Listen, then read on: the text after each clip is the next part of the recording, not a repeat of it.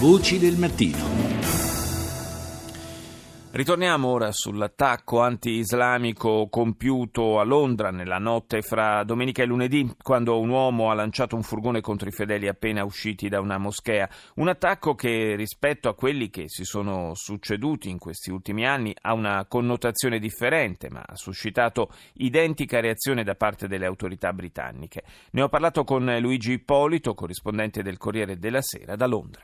Ecco, io innanzitutto non parlerei di attacco a parti invertite, perché è lo stesso tipo di attacco e è, t- è lo stesso tipo di reazione alla quale si sta assistendo da parte della città e da parte delle autorità, cioè è lo stesso attacco alla convivenza civile, alla convivenza fra fidi, fra etnie di cui Londra è il simbolo.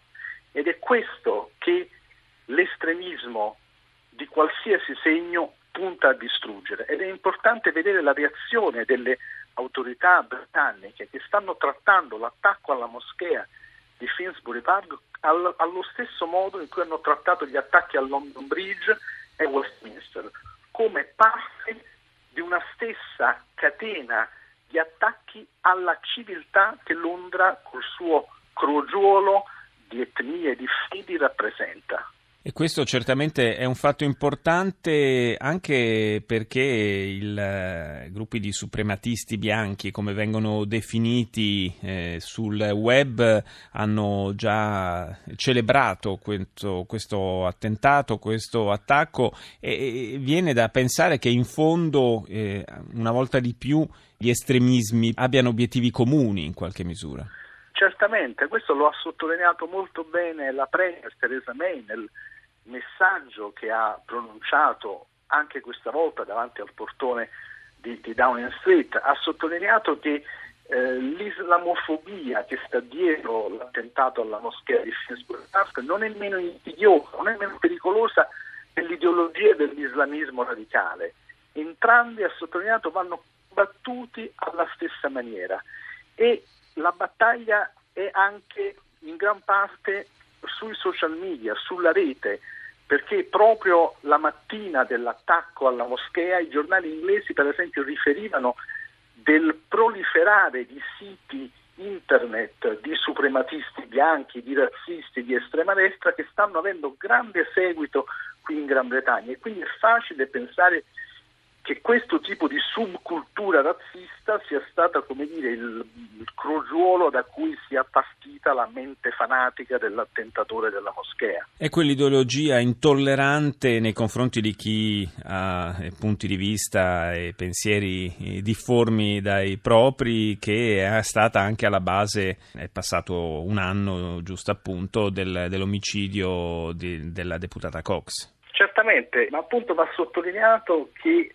la reazione è quella appunto di difesa e di rivendicazione di quella grande commistione di, di, di provenienze, di culture che è la Gran Bretagna e che è soprattutto Londra. Londra che peraltro ormai da troppo tempo si trova a vivere in una situazione eh, quasi di, di, di, perenne minaccia. La frequenza con cui si eh, verificano eh, questi attacchi non può alla lunga non incidere in qualche misura sull'umore, diciamo così, della città. Sicuramente si vede dalle, dai comportamenti delle persone un umore un po' cambiato.